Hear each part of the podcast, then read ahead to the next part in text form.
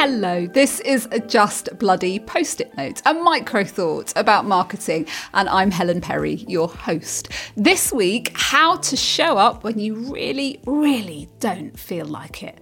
How are you doing? Where are you at? I speak to you from the UK, and summer's here, and it feels like the end of a long, tiring winter work wise. I'm being pulled in two directions. I've got one big feeling that I really don't want to do any work at all for at least six weeks, nothing at all. I need to lie down, call me in September. And then it's like the universe can tell and is dropping little hints all over the place that possibly downing tools altogether is not something my future self will thank me for. First, a warning shot came in from another marketer. Hi, Jan. An email that said, Women, don't stop marketing for the summer. This is why we don't earn as much as men.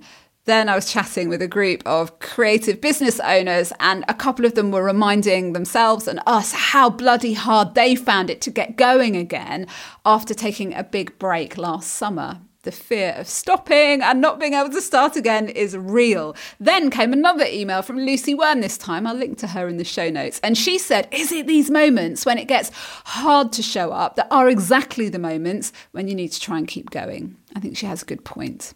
I'm a student of the marketing grandmaster Seth Godin. And when I say student, I've read a couple of his books and listened to him on lots of podcasts. His take on authenticity is that it's a load of crap and that our customers are only interested in how we show up for them. So we don't bring the bad energy to our content and heap it onto our audience. We deal with that somewhere else and bring our authentically professional selves to the table instead.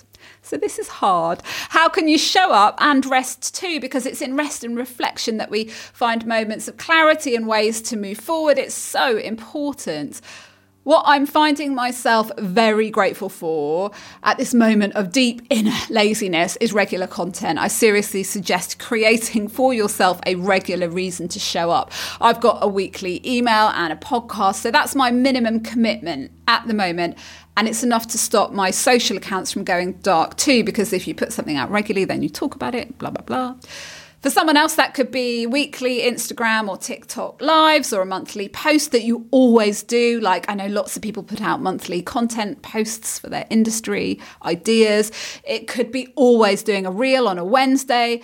Or you could try something new to keep yourself going. Some of the guys I work with now are trying TikTok for a few weeks to see how it feels, and it's breathing a little new life into tired content creators. The thing I like about TikTok, side note, is the focus there on storytelling People there want to see the founder, the face of the business, and understand who they are, why they do what they do, what they make. And that's given me some really nice ideas for gentle background storytelling content, like a reel about my business story, maybe, or some things I've found to be true along the way. Or what have you already got? Suze, the producers, just talked me into repurposing some podcast content over the summer. Good idea, Suze. Maybe don't be afraid to disappear.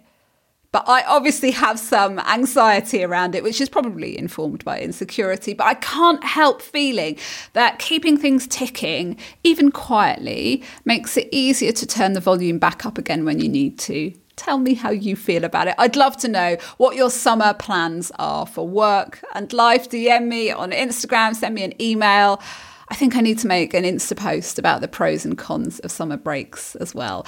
And if you would like a bit of assistance with accountability, I've got a lovely free drop in co working session that runs 9 to 10 every Thursday morning for email writers. It's called Newsletter Writers Hour. Anyone is welcome to join and sit on a Zoom with us and work together. It sounds weird, but it works. I'll put a link in the show notes if you'd like to join us. Thank you for coming. I'll be back soon. Bye.